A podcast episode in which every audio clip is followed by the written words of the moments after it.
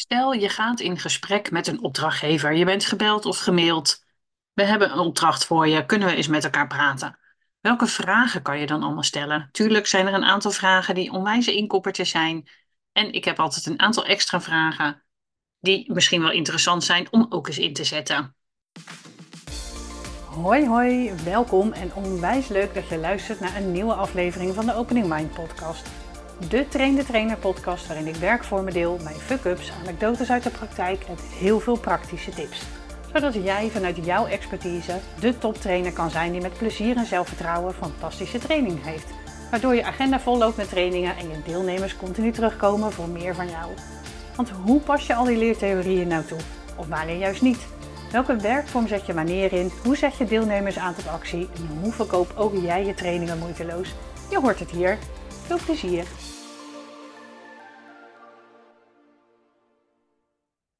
Ik ga voor deze podcast van uit dat je geen broodtrainer bent. En een broodtrainer is voor mij iemand die een training ooit een keer gemaakt heeft of ergens heeft geleerd en die gewoon continu blijft geven. Dus bijvoorbeeld, eh, stel je hebt een time management training ontwikkeld, dat elke keer als je gebeld wordt, hallo, kun je de training geven? Zeg je ja, je plant hem in en je doet de training. Nou, dat kan natuurlijk heel effectief zijn. Ik geloof er zelf iets minder in, omdat je dan een soort pleister plakt op waar het ergens bloedt.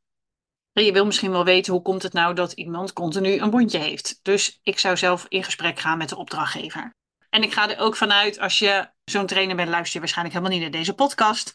Want uit de reacties die ik krijg, merk ik dat mensen uh, gewoon echt op zoek zijn naar hoe kan ik nou meer impact hebben met mijn trainingen. Om meer impact te hebben met je trainingen zijn er een aantal dingen die je kan doen. En een van de eerste zaken is het gesprek met je opdrachtgever. Dus stel je wordt gebeld, gemaild. We hebben een uitdaging. Kunnen we eens met elkaar om tafel? Nou, ik doe het het liefst live. Dat heeft een aantal redenen. De belangrijkste is, ik kijk graag mijn opdrachtgever in de ogen. Vind ik gewoon prettiger om zo met elkaar in gesprek te gaan. En het geeft me altijd wel een bepaald gevoel en een indruk als ik mijn opdrachtgever ben. Nou, wat vind ik daarnaast nog heel belangrijk is dat ik de organisatie gewoon eens kan zien. En wat bedoel ik daarmee? Ik wil voelen hoe het is en ervaren als ik het terrein oprij. Hoe word ik ontvangen? Hoe zien de werkplekken eruit? Als ik in de lift sta en ik zeg gedag tegen mensen, zeggen ze dan iets terug. En natuurlijk is dat een momentopname, maar het zegt best wel veel over hoe een organisatie is. En ik vind het belangrijk dat, nou, dat ik me prettig voel bij een organisatie en andersom. En soms zeggen mensen over, ze hebben gewoon een bepaald beeld van zichzelf en hoe zij het aanpakken in de organisatie. En ik ervaar het dan heel anders. Wil dat dan zeggen dat ik het beter weet? Nee. Soms hebben organisaties een beeld van zichzelf. Oh, we zijn super proactief en we zijn heel open. We hebben open cultuur. En vervolgens kom ik daar, zegt niemand uit zichzelf gedag tegen mij. Hè. Pas als ik gedag zeg, zegt iemand anders gedag. Deuren zijn dicht. Mensen zitten allemaal in afgesloten vergaderruimtes of in afgesloten werkkamertjes het voelt niet zo gezellig. Ja, dan heb ik het gevoel dat de open cultuur zich op hele andere plekken uh, laat zien. In ieder geval, dat zijn dan niet de plekken die ik op dat moment zie. Dus dat is ook een mooie vraag om gewoon te stellen. Hey, hoe omschrijf je je cultuur? Dan toets ik dat aan hoe ik dat zelf heb ervaren. Dus daarom, ik doe het het liefste live. En online kan het natuurlijk ook. Dan kun je deze vragen die ik je zo ga vertellen ook gewoon bij gebruiken. En ik adviseer je om gewoon uh, nou, ook eens bij de opdrachtgever aan tafel te gaan zitten de vragen die ik in deze podcast ga vertellen, die ik altijd stel, het is dus geen sales script. Het is echt bedoeld als inspiratie van nou, welke vragen zou je nou kunnen stellen, zodat zowel de opdrachtgever als jij een hele goede indruk hebt van wat is de ontwikkelvraag, wat moet het resultaat zijn, hoe wordt er geborgd, hoe is de transfer naar de praktijk.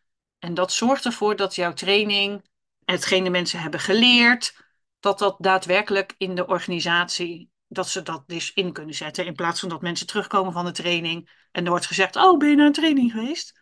Dat, dat mensen dat prima mogen zeggen, maar dat het dus heel logisch is en dat mensen van daaruit dus ook graag dingen nou, nog beter of anders in willen zetten.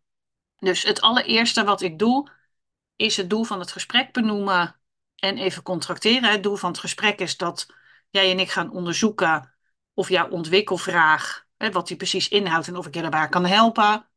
En ik leg dan ook even uit wat ik daarvoor ga doen, is een heleboel vragen stellen. Is dat oké okay voor jou? Overigens heb ik dat vaak van tevoren ook al wel gezegd, maar dan doe ik het ook even in het gesprek. Nou, waar begin ik dan mee? Ik vraag eerst maar eens algemeen het bedrijf. Wat doen ze? Wat is hun kracht? Waar liggen hun uitdagingen? Wat is nou typisch voor dit bedrijf? Vanuit welke waarden werken ze? Dezelfde vragen gelden uiteraard voor het onderdeel van de organisatie waar deze training voor zal zijn. En ik ben ook altijd benieuwd naar de contactpersoon. Hoezo werkt hij of zij bij deze organisatie? En wat vindt hij of zij er zo leuk?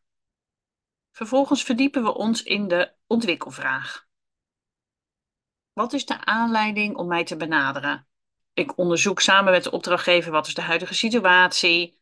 En stel dat de ontwikkelvraag is: we moeten een open aanspreekcultuur, is iets wat ik best vaak hoor. Hoezo gebeurt dat nog niet? Waarom zou dit een probleem zijn? Voor wie is het dan een probleem? Hoe lang bestaat dit probleem al? En wat ik ook nog wel eens vraag is: en waar is deze situatie dan een oplossing voor? Want er is altijd een reden dat zoiets heeft kunnen ontstaan en misschien al wel heel lang in stand is gehouden. Dus het levert misschien ook wel wat op.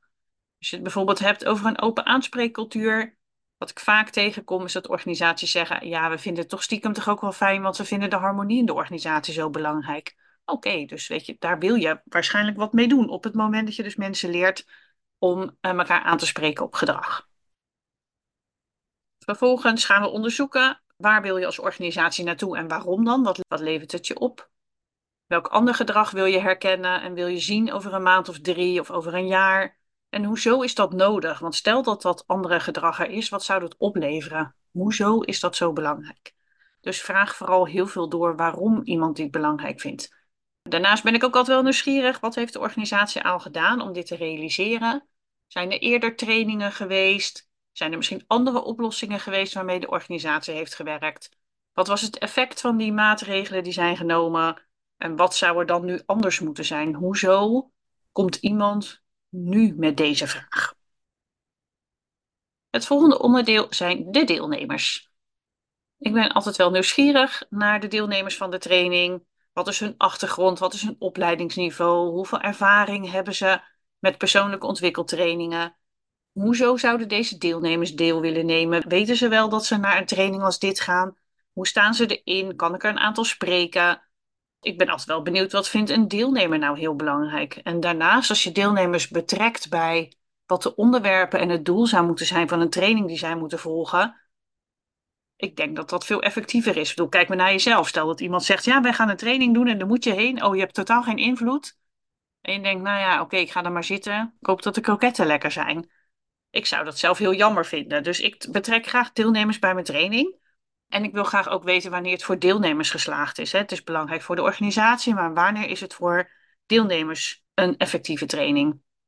Daarnaast, wat kunnen de deelnemers al? Dus bijvoorbeeld, om even terug te komen op dat open aanspreekcultuur. Zijn er deelnemers die dat al wel goed kunnen?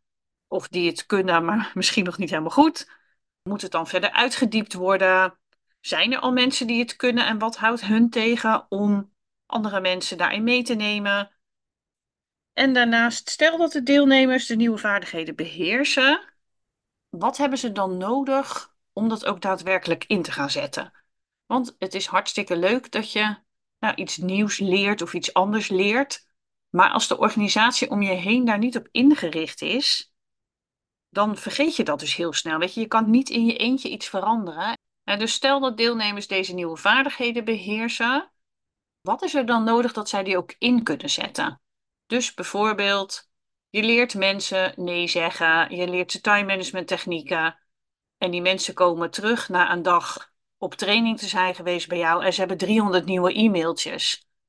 Ja, weet je, dan kan jij, dan kan jij ze alle technieken leren van de wereld, maar dan dient er volgens mij iets te gebeuren op organisatieniveau. En wat hebben dus deelnemers nodig zodat ze iets in kunnen zetten, maar tegelijkertijd ook wat zou hen dus tegen kunnen houden? Stel dat jij met de mensen aan het werk gaat, je moet vriendelijk, toch beslist tegen klanten nee kunnen zeggen als ze de meest bijzondere vragen aan je stellen.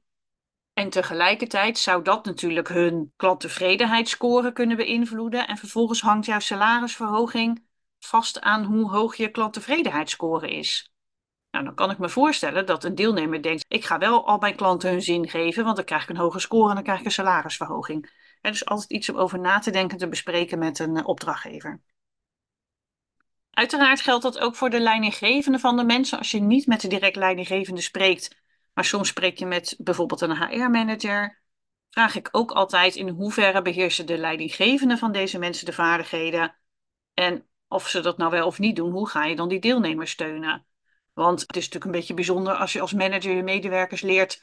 Oh, we zitten nu in een open aanspreekcultuur. Oh, trouwens, zodra je dat bij mij doet, dan krijg je uh, figuurlijk een hengst voor je hoofd. En uh, of ik je ontsla je. dus ook daar wil ik altijd wel iets over weten. En een hele goede vraag om te stellen is: stel dat deze training niet georganiseerd zou worden, wat zou dan het effect zijn op de deelnemer, op de leidinggevende en op de organisatie? Dat is een hele mooie nadenkvraag voor opdrachtgevers. Uiteraard heb je ook nog een aantal praktische vragen. Bijvoorbeeld, welke methoden zijn er nog meer naast het geven van een training? Ik heb soms het gevoel dat er erg makkelijk naar een training wordt gegrepen. En hoe zou het zijn om eens te kijken welke andere manieren zijn er nog om dit, deze ontwikkelvraag op te lossen? Klinkt misschien een beetje gek, want je zou jezelf daarmee in de vingers kunnen snijden als trainer. En ik merk juist doordat ik op deze manier erin sta, dat opdrachtgevers heel erg zowel mijn expertise waarderen als mij dus ook vertrouwen. Want ik ben dus ook heel eerlijk als ik zeg, joh, dit lijkt me helemaal niet de oplossing voor jouw probleem. Andere praktische vraag, stel dat we gaan trainen, wil je dan intern of extern? Als het intern is, mag ik dan even de zaal zien. Vind ik echt super belangrijk. Heb ik een andere podcast over opgenomen. De ruimte waar je traint heeft heel veel invloed op de effectiviteit en op de impact van je training. Dus daar wil je zeker even zien. Hoeveel tijd is er beschikbaar? En hoe snel wil je beginnen? Hoeveel budget is er? Deze vraag stel ik altijd. En soms zeggen mensen wel eens: Oh, dat is een brutale vraag. Nou, nee, ik, ik heb het gewoon graag over welk budget er is. Overigens, als ik vermoed dat de organisatie geen budget heeft, vraag ik dit al voor het gesprek. Want ik lever bepaalde kwaliteit en daar, ja, daar hangt een prijskaartje aan vast. En die kwaliteit zit hem dus ook juist in de voorbereiding. In dat ik geen standaard trainingen geef die ik even van de plank trek en bij iemand neerpleur, om het op zijn Rotterdamse te zeggen. Nou, andere vraag. Zijn er andere partijen die je voorstel doen? En op basis waarvan ga je dan beslissen? Vind ik super belangrijk. Ik vraag ook altijd even: wat verwacht je van mij in deze samenwerking? Dus wat vind je prettig qua contact houden, qua evaluaties? Het is een hele fijne vraag, omdat je daadwerkelijk met elkaar bespreekt hoe gaan wij met elkaar samenwerken. Maar het is ook handig voor jou om te weten, want stel dat een opdrachtgever zegt: Nou, ik wil dat je elke week een evaluatie stuurt of iets. Hè, je moet altijd iets weten over wat verwachten mensen te horen van wat er in de training gebeurt. Dat zeg ik liever van tevoren. Maar ook hoeveel tijd je dat gaat kosten, want dat heeft weer invloed op je offerte. En dan nog mijn laatste magische vraag. En ik noem hem zo omdat je hebt een beetje lef nodig om deze vraag te stellen. En ik heb altijd alleen nog maar positieve reacties gekregen. De vraag is namelijk: wat moet er in de offerte staan zodat jij er ja op kan zeggen? Dus wat moet er in de offerte staan zodat jij er ja op kan zeggen? Mensen gaan er dan over nadenken en ik krijg altijd oprechte antwoorden. Soms zeggen ze wel eens, nou, vooral dat het heel weinig kost. Nou, dat kan ook. Zeg, nou oké, wat gaan we dan dus allemaal niet doen in de offerte?